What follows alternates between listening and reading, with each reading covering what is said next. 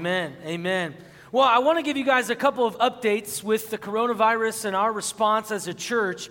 As you know, it's been day by day, hour by hour decisions that churches are making and gatherings are making. Uh, the board this morning, as you know, we don't have children's uh, we don't have children's church during the service, and so we'll see a lot more children with us here during the service. Uh, but uh, that, that was one decision. We're not going to have Sunday school next week either.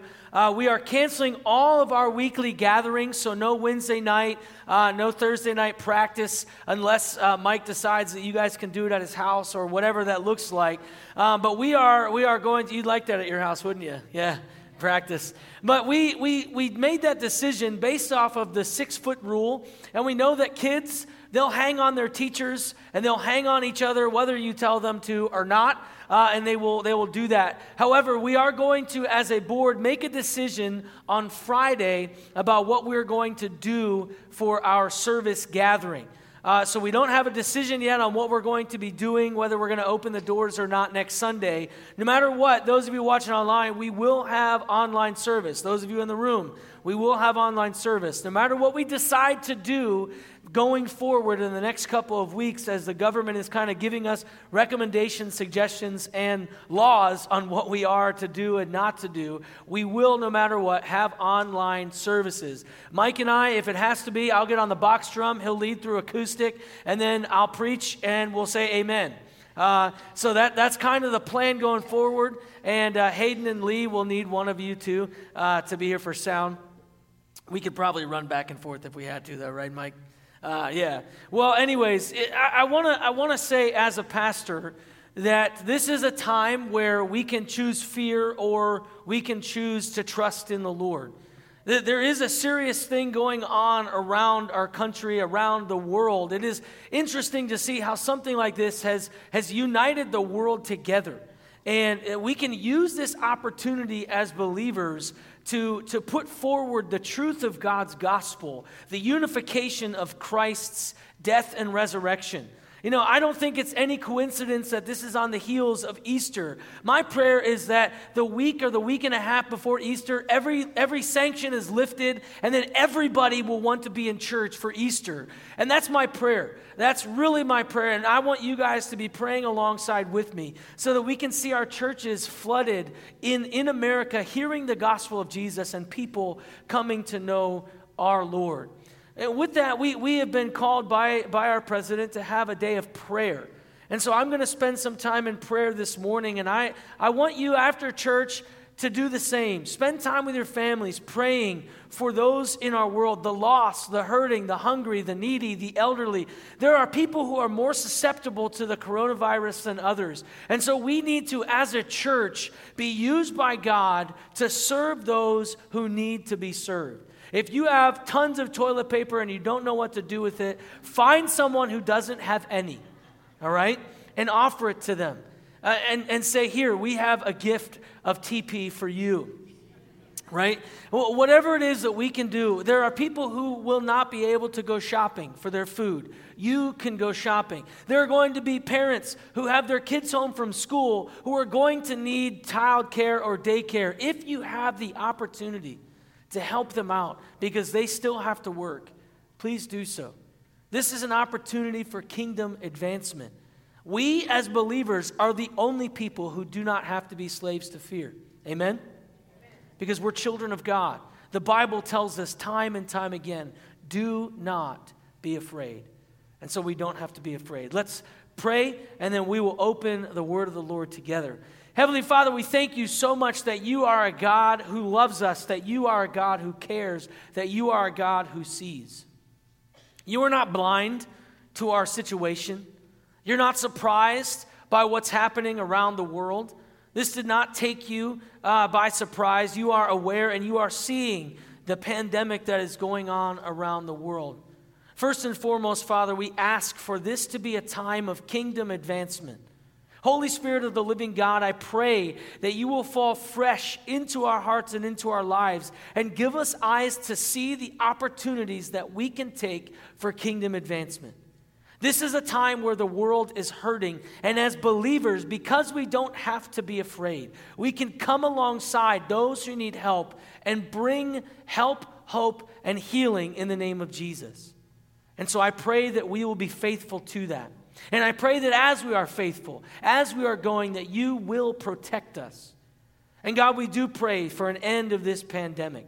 I do pray, Father, that on Easter Sunday, all of the churches around the world, not just in America, but all the churches around the world will be full and filled with people who are hungry for answers, who are hungry for safety, who are hungry from freedom from fear, and that they will find the gospel. That this will be a time where not just we see this pandemic and people isolating, but in the end, that people come to Christ. I pray that this will be one of the largest times of people coming to know Jesus as their personal Lord and Savior. That you will draw them and that we'll be used by you to speak the truth of the gospel in the lives of those who are fearful, afraid, those who may be sick, those who are grieving, those who are lost and hurting.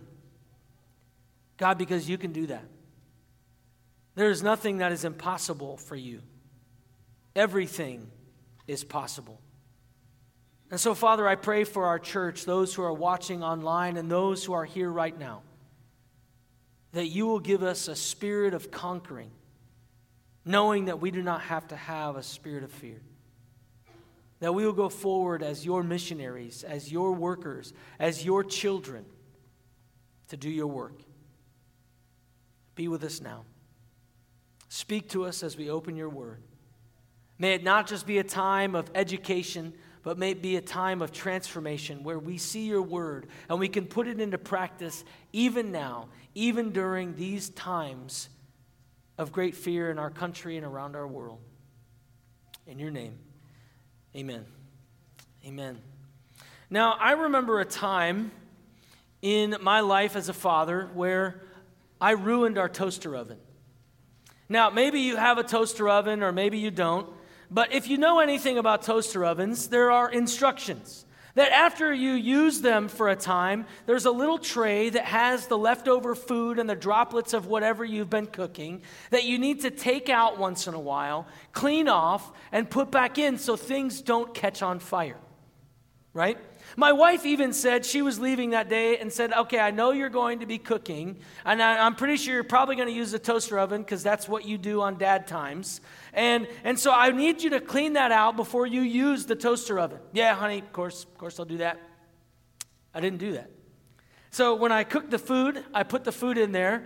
All of a sudden, I walk back into the kitchen and it's on fire. Flames are coming out of the toaster oven. And I'm like, what am I going to do? And thankfully, my wife's father is a fireman, and so he gave us a extinguisher for our kitchen.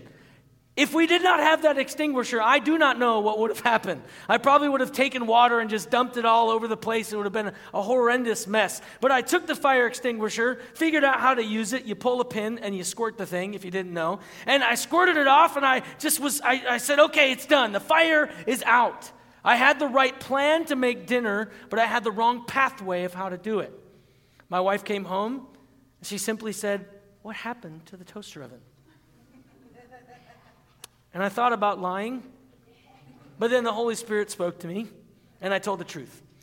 And we laughed, but uh, you know, it, the reality is, is that when you are developing a plan, you have to have the right pathway of execution. Because if you don't have the right pathway of execution, whether you have the right plan or not, it's not going to go well. Because failure will always follow the path produced by ourselves. We can go after it ourselves and say, I know what I need to do. I'm going to go down this path. I'm going to make this thing work. I know the plan. Sure, I don't need to clean it. I can just move forward. Too often we do that in our lives. Too often we do that in our relationship with one another and our relationship with the Lord. We see the plan, we have the scriptures and understand what God is calling us to do, but we don't always know how to do it right. Moses' story we're going to be looking at today shares with us how we can avoid the wrong path. Because in the beginning of Moses' story, he chose the wrong path. And so we're going to be looking at Exodus 2 11 through 15, Acts 7 20 through 29, and in the end of the service, we're going to look at Psalm 46 10 to be encouraged by the words of the psalmist. So, the question we're asking today is how can we avoid the wrong paths of life? I'm reading from the ESV, so if you have a different version and it looks a little bit different, that doesn't mean that you have the wrong version, it's just a different one. So, I'm going to be reading from Exodus 2 11 through 15, and then we'll move over to Acts 7, verse 20 through 29. The word of the Lord. One day, when Moses had grown up, he went out to his people and looked on their burdens and he saw an Egyptian beating a Hebrew, one of his people. He looked this way and that, and seeing no one, he struck down the Egyptian and hid him in the sand. When he went out the next day, behold, two Hebrews were struggling together. And he said to the man in the wrong, Why do you strike your companion? He answered, Who made you prince and judge over us? Do you mean to kill me as you killed the Egyptian? Then Moses was afraid and thought, Surely the thing is known. When Pharaoh heard of it, he sought to kill Moses. But Moses fled from Pharaoh and stayed in the land of Midian, and he sat down by a well. Now, Acts 7 20 through 29. The word of the Lord says this At this time, Moses was born, and he was beautiful in God's sight, and he was brought up for three months in his father's house. And when he was, uh, when he was exposed, Pharaoh's daughter adopted him and brought him up in her own house as her own son. And Moses was instructed in all the wisdom of the Egyptians, and he was mighty in his words and deeds. When he was 40 years old, it came into his heart to visit his brothers, the children of Israel. And seeing one of them being wronged, he defended the oppressed man and avenged him by striking down the Egyptian. He supposed that his brothers would understand that God was giving them salvation by his hand, but they did not understand. And on the following day, he appeared to them as they were quarreling and tried to reconcile them, saying, Men, you are brothers, why do you wrong each other? But the man who was wronging his neighbor thrust him aside, saying, Who made you a ruler and judge over us? Do you want to kill me as you killed the Egyptian yesterday? At this retort, Moses fled and became an exile in the land of Midian, where he became the father of two sons. In this story, I believe that Moses gives us five ways to avoid going down the wrong path. We can see that Moses understood a little bit about who he was. He was roughly 40 years old as this story began, and there was some semblance of understanding of his identity as a Hebrew. He was raised in the house of Pharaoh. He was raised as a prince. He was raised with all of the education that you could possibly imagine for an Egyptian. He had the best of the best. And I believe that as we look at this story, we're going to see those five ways. And the first way that I believe that Moses gives us as a way of avoiding the wrong paths of life, I believe he gives us this first one of surrender. Surrendered thoughts lead to the proper path. I believe that's the first way. Surrendered thoughts lead to the proper path. Why do I say that? Why do I think that Moses gives us that specific view of, the, of avoiding the wrong path? Well, if you understand this story for a moment and you look at the part in Acts where Stephen is telling the folks who are about to kill him the reality of the whole gospel, showing them the vision of Moses as Jesus, and trying to culminate the entire story of the gospel from Old Testament to then at that time, we see that he says a very interesting phrase. He says that it came into Moses' heart. It came into Moses' heart to go to his brothers. So we recognize that Moses understands a little bit of who he is. Now, there's all kinds of speculation about how Moses figured out he was a Hebrew. Some would believe that as his mother was his wet nurse and he, he was there all, all the time, that he heard the stories of the Lord, that he would continuously go back and visit that family because he grew up there for a couple of years. And, and so they would instill in him the stories of the Lord and possibly share with him who he was. Others believe that he was found in the, in the river, and Pharaoh's daughter told him, I found you in the river. Your name means from the river, from the water. And so let me explain who you are. You're definitely not an Egyptian. You don't look like an Egyptian. You don't act or walk like an Egyptian. you guys remember that story? yeah. Illumination in your mind just came to you. You guys are all imagining. Uh, anyways, so he, he, he understood a basis of his heritage. And it came into his heart that he was going to see his brothers. Now, I want you to understand Moses was not an idiot.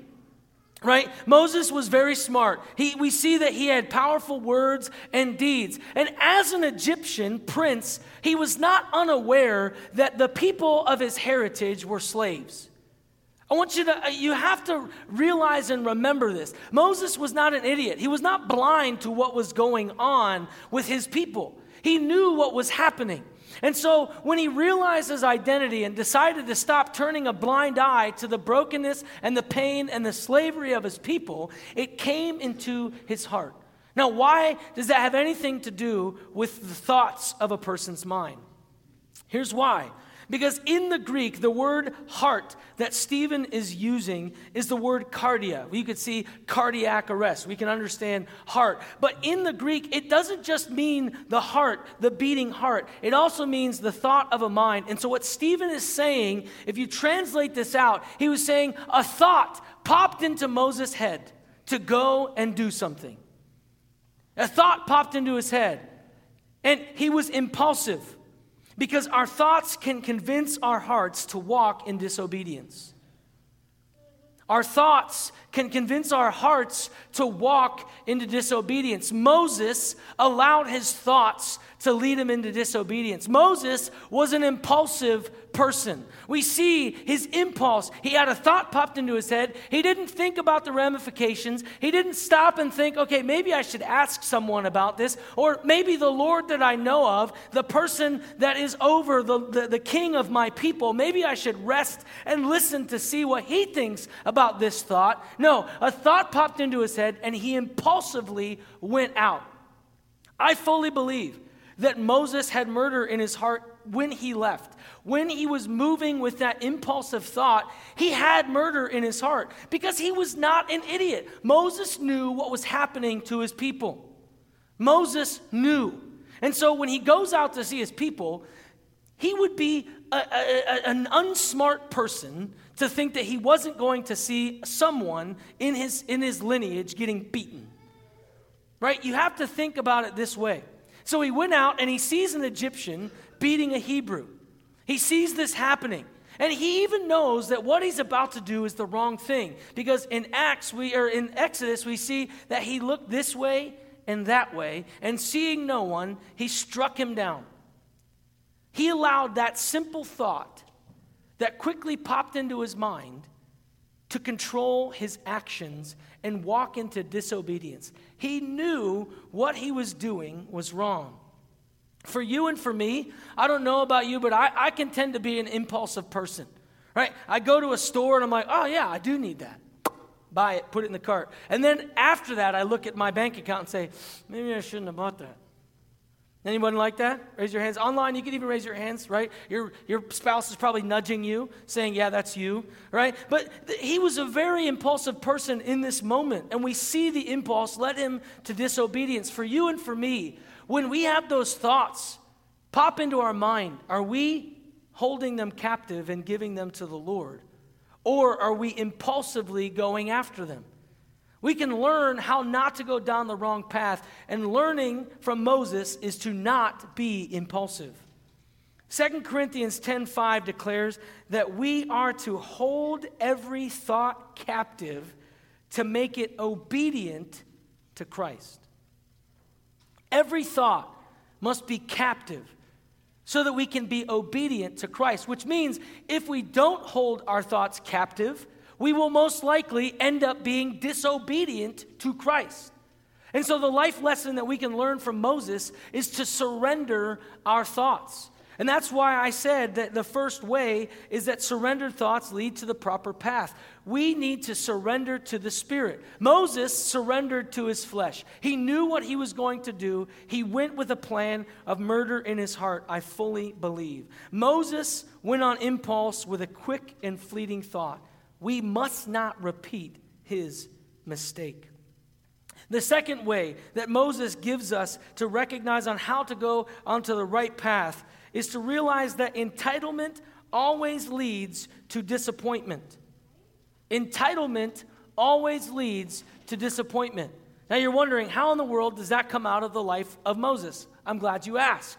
Because if you look at Moses' life, you look at the words that were describing him in both Acts and Exodus, we know that he was the man right? And Josephus, the, the uh, great Jewish scholar, said that Moses was most likely being groomed to be Pharaoh. There was this leadership that was consistently spoken over the life of Moses. He was trained, he was powerful in word and deed. He had all the education you could imagine. And we know that he felt entitled because of the way Stephen describes the situation, where he kills the Egyptian and he, Stephen says that Moses thought that they would recognize that the Lord had sent him to be their salvation. That salvation would come through his hand. He walks out with this impulsive thought yeah, I'm going to be the liberator of my people. So I'm going to do whatever comes into my head to do to fulfill what I know I'm supposed to be doing. And so he goes out and he murders an Egyptian. But his people did not see it that way. The retort actually messed with Moses' life to where he ran away. And we'll see that in a moment. But he felt an entitled, he, he felt entitled to be their leader. He thought, of course, when I do this, these slaves will follow me. Of course they'll, they'll follow my rule. I'm, I'm Moses. They know who I am. I've been walking around the last 40 years as the man, the prince with all the gold and all the education. I, of course, they're going to follow me. But his entitlement led to disappointment because he allowed his entitlement to empower his impulsive thought because he felt like they would go with him if he did this. But they did not. They did not at all. I love what Chuck Swindoll says. He says, God will not bless what he has not ordained. God will not bless what he has not ordained. And he says that with this entitled, impulsive nature of Moses. It's in his book on Moses. God will not ordain what he has not blessed. And many times we might walk into an area of entitlement thinking that God must bless this because of who we are. Now, I will tell you 100% honestly that I have struggled with this in my life. I have struggled with this in my life because there, was, there were several times where I found myself it, eh, where it, eh, the people that were above me uh, had less education. They had less, uh, you know, degrees. They had less. Uh, they, they, some of the folks that were my bosses at a time in a church were not ordained or even licensed. And so I had this sense of why do I even have to listen to this person? They don't know about ministry. I should be in charge. What is going on? Why in the world is my voice being shut down? I am entitled to have a voice. Well, that always led to disappointment because that was not God's plan. That was not what God ordained for me in those specific ministry situations. And I had to learn the hard way by being pushed down. I remember a time when I was spending time with the Lord and I was praying and I'm saying, God, I need you to just break me. Make sure that, that I can just become a better pastor, a better father, a better brother, a better husband. Whatever it is, I need to be better. Just break whatever needs to be broken. And that's a really dangerous prayer. Have you ever prayed that one? And God's like, I'll answer that one. Well, because in a moment, the Lord was like, Well, you're arrogant and you're entitled. And everything that you've been doing and everything that you thought you deserved, you don't deserve a thing. Well, that one, I was like, That's not what I wanted. I wanted you to break something else rather than that part of my life. And this was about five or six years ago, and it hurt. It hurt real bad. But the Lord began to put me back together. He began to build into me who I'm really supposed to be rather than trying to bless something that He did not ordain. And too often, you and I can allow our flesh to lead us to entitlement. Moses was leading in the flesh, not leading in the spirit. And what Moses did not realize, what Moses did not recognize, what Moses did not capture was this that God does not call the equipped, he equips the called. Moses thought, because I'm equipped, this is it, I'm called. I have all the equipment that I could ever need to be the greatest leader of all these slaves. I mean, after all, they're slaves. They're not like rich Egyptians. Of course, they're going to follow me, the richest Egyptian they could ever meet or shake hands with. But no, God equips the called. And we'll see later in the, in the story of Moses' life that his isolation, his desert, shaped him into the person that he really needed to be. He learned things that he would not have known as a prince of Egypt in the desert. The desert began to shape who he would be. And we can see that in his life because he had no idea how to live in a desert, and he was about to lead people for 40 years in a desert. And so he needed to learn the problems and the issues of the desert. God does not call the equipped, he equips the called. The third way he gives us is to remember that hidden failures will eventually be exposed. Moses was impulsive. Moses messed up. Moses felt entitled. And Moses tried to hide his failure. Moses put his failure in the sand. But hidden failure will eventually be exposed. No matter if it's in death, no matter if it's in this the, where you're on your deathbed or even if it's exposed by someone else or found out like moses the next day somebody had found the body in the sand. And i love what chuck swindoll says about that. He said the sand always yields its secrets you and I, we can try and hide our failures. We can try and pretend like everything is fine. We can try and pretend that we don't have sin in our lives. We can try and hide it in the sand, but it's always going to be exposed. And when we try to hide our failures rather than own them and allow the Spirit to allow those failures to shape us and make us better and push us forward, if we try to hide them, then we are always going to have them exposed. God will always find a way to expose our hidden failures. It was the very next day for Moses. I mean, I don't know if you know anything about sand and the desert, but it's not soil and the ground right? You could dig a hole and the body will remain. But sand, you don't know when the wind is going to blow or when it's not going to blow. You can't control that. And so he might have dug a really deep sand thing, but that's even hard because if you've ever tried to shovel a hole in dry sand, it's not very helpful. It's not very easy. So he probably did a shallow sand grave and he thought, yeah, that was great. I hid my problem. No one's going to know. Well, the wind blows, the sand picks up, and then everything that was underneath it is going to be shown. Clearly, Moses had no idea about the desert. he was not a very wise person about that area of life. Hidden failures will eventually be exposed. Moses acted in the flesh and not the spirit. How often do we try to do the same thing? When we mess up, when we sin, when we fall flat on our face, when we act entitled and the Lord points it out, when we do something that we know is wrong, even while we're doing it, but yet try to hide it. This happens human nature. If you look at Genesis, you look at Adam and Eve, when they sinned, what was their first response? To run away and to cover themselves up. And I've said this many times before we cannot run away from God when we mess up. Because when we do, the enemy wins.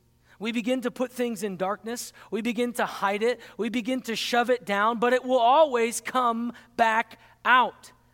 But if we run immediately to the Lord, with that problem and with that issue and with that failure, we can receive the healing of the Lord right away. And we won't spiral down into worse and worse sins. Because I don't know if you recognize, but when you sin and you hide it, you're going to have to continue to sin to cover what you've done. And so you're going to be in a deep, deep, deep, deep hole by the time it gets exposed. And you might not be able to recover because you don't believe that God could still love you. And you'll continue to run and continue to leave your relationship with the Lord and everyone around you. Sin destroys everything. And so we must allow the Lord to heal us in the moment that we run to Him. And we need to run to Him the moment after we recognize what we have done. Even in the moment, ask the Holy Spirit, help me not to follow down this path. Break this thought. Hold this thing captive. Because all sin, my friends, begins right here. All sin begins right here with a thought, with an impulse, with an action. And sometimes our entitlement makes us feel like, oh, I can get away with this because I deserve it. That's another lie from the enemy. Hidden failure leads to fear, and fear can lead to fleeing. Moses' response when he failed was immediate fear. He feared, and that's why he ran away. And because he was afraid, he fled. We do not have to follow the example of Moses by fleeing and living in fear. When we fail, we can go to the Lord and ask for his healing and ask for his forgiveness. The enemy wants us to run away from the Lord. Don't let him win. Run to the Lord.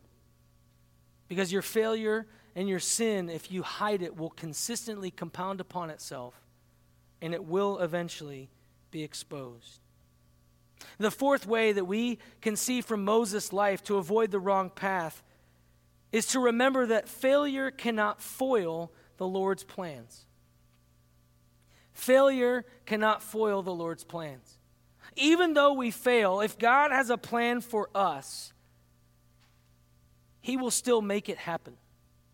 Many times when we when we fail, we don't want to confess it. We don't want to open up the reality of it because we think, okay, now it's done. It's over. Everything that I was supposed to do is now gone. Well, that would make you more powerful than God, and that's just not the case. God is more powerful than your failure.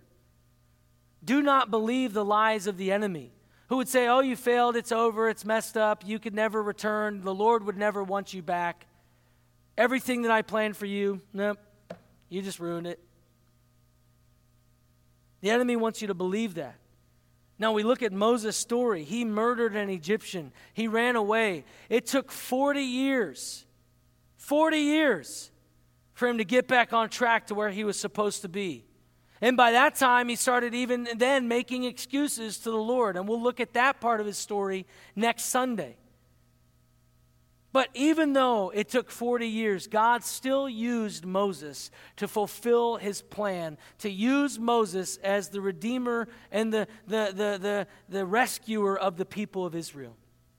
God still used him despite his failure. And if you look at Scripture, you know, one of the things I love about the Bible is that there's messed up people like me in the scriptures. It's not just perfect people. I don't even think there's anyone except Jesus who was perfect in the Bible. Everyone, at least some point, messed up really big right? Joshua allowed people to trick him and it messed up everything. David allowed himself to stay home and he saw a woman and it messed up everything. Every single person in the scripture that we can see messed up someplace, somewhere. That's why we have life lessons from their lives what to do and what not to do. Right? But God's plans still moved forward. We can slow God's plans for our, by our failures, but we cannot stop them. The enemy wants us to believe that our failures disqualify us, but that's not how God sees it. Your failures do not disqualify you at all but we need to confess them and move away from them so that we can continue down the way and the path that God has ordained for us. Do not believe the lies of the enemy. And there is a fifth way The fifth way that you and I can avoid the wrong path, and that's this allow the deserts of life to shape you, not break you. Allow the deserts of life to shape you and not break you. Moses, he ran to the desert and he sat down by a well. We have no idea how long he was in the desert, but he sat by, down by a well and then he protected some people and he got a wife out of that time. That's kind of a strange way to get a wife, right? I protect you, and now your, your dad gives you to me in marriage. But we see that God restored him even in those moments, gave him water in the desert, gave him life in his failure. He, we see in Acts that he had two sons during this time. But what we don't see until later was that the desert shaped Moses to be the person to lead a wandering band of millions of people in a desert. He didn't know it at the time, but the desert was shaping him. The desert was making him someone that he needed to become. That pain and that problem and that running away, God used in mighty ways in the life of Moses. And you and I, we might be in desert spaces in our lives right now. Many people might call the coronavirus the corona desert because people are afraid. People are worried. People are hiding and running away. And they feel isolated and they feel broken. They feel terror that someone in their family might be sick or someone in their family is sick. But, my friends, we can allow this desert, this time to shape us and not break us. If we live in the Spirit, if we allow the Spirit to fill us and move forward in His power, rather than leaning into the flesh. This desert can shape us. And any desert that you find yourself in in your life can shape you. The enemy wants to use the desert to break you. He wants to use the desert to say, See, you're abandoned. No one loves you. See, God is not real because of all these things that are happening around us. How could God really be real if there's this huge pandemic going around the world that it seems like not even God can control? How can there be a God? And many people are asking that very question, and they're in the desert of these moments. But, my friends, we do not have to allow the desert to break us. We can allow it to shape us. And when you and I go out into the world and speak the truth of the gospel in the midst of the desert of our world, they will see the truth of the gospel and know that person is not afraid. What do they have? Well, God is real. God is real. When people are shaped by their deserts, they come out a stronger person. Moses didn't know it until he was wandering around, but he was a stronger person coming out of the desert than going into it. He no longer was impulsive. If you look at the story of Moses, he consulted God every time. He went into the, into the tent of meeting and he even brought Joshua in with him and said, Listen, this is what we do. If we're going to make a decision, if things are going wild, if we have no idea what's happening, we're going to consult the Lord. Now, we know that he didn't always follow what the Lord had said when he got mad and frustrated with his people and he smacked a rock with a stick rather than calling water forth. And that caused a big problem for his life. But we know that he always consulted the Lord. He knew what he was supposed to do, even though he didn't do it because he was impulsive, but he always consulted the Lord. May we be the same. May we go after the Lord and, and walk into his presence and consult the Lord in the tent of meeting as we pray and we spend time with him. In the deserts of our lives, we can allow those to shape us, even though the enemy wants to use them to break us. We cannot allow our uncaptive thoughts to lead us astray. We mustn't allow pride or failure or our personal deserts to hinder the path that the Lord has for us.